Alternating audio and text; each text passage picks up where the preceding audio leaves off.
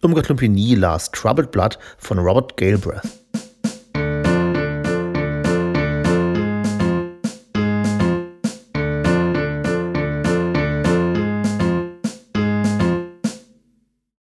Caitlin Morans Modern Woman, dass ihre Erfahrungen und Überlegungen zum Leben von Frauen in ihren 40ern im Allgemeinen und ihrem im Besonderen sehr brutal offenlegt und die Leserinnen dabei fast auf jede Seite lachen lässt, obwohl das teilweise ganz schön bitter ist, möge hiermit als besondere Leseempfehlung allen ans Herz gelegt sein.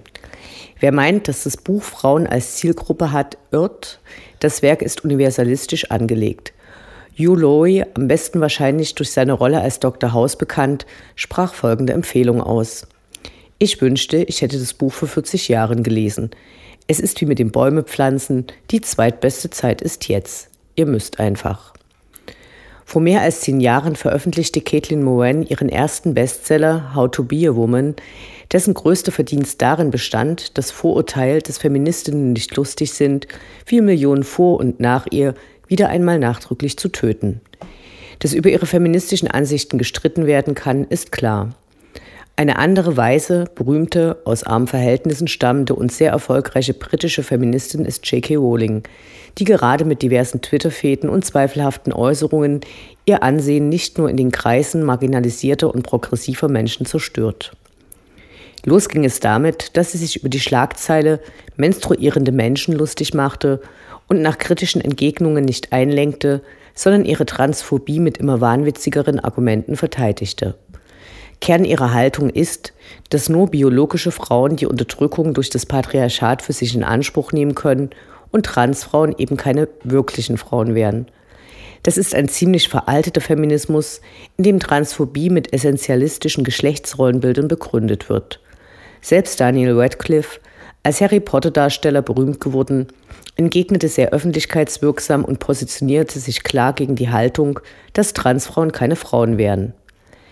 Anders als Caitlin Moran, die über ihr Privatleben schreibt und deshalb nicht von ihrem Werk getrennt werden kann, ist die Beziehung von J.K. Rowling zu ihrem Werk eine andere. Vor kurzem ist ihr neuer Roman Troubled Blood erschienen, der fünfte in ihrer Reihe über die Privatdetektive Robin Ellacott und Cormoran Strike. Wie die vier schon veröffentlichten Teile wurde diese unter J.K. Rowlings Pseudonym Robert Galbraith veröffentlicht.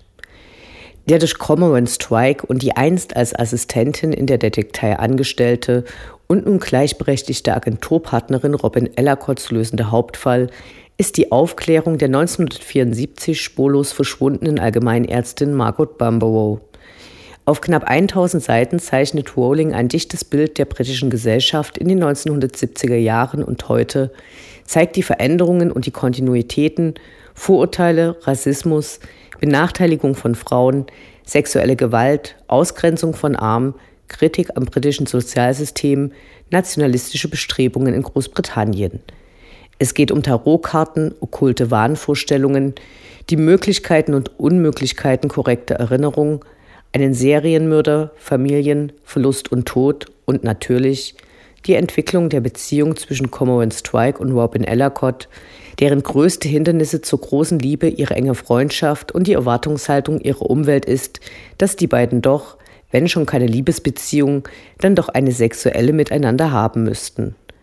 J.K. Rowling hat mit Troubled Blood einen Roman veröffentlicht, der als Kriminalroman gelesen werden kann, aber mit seiner Komplexität weit über das Genre hinausreicht.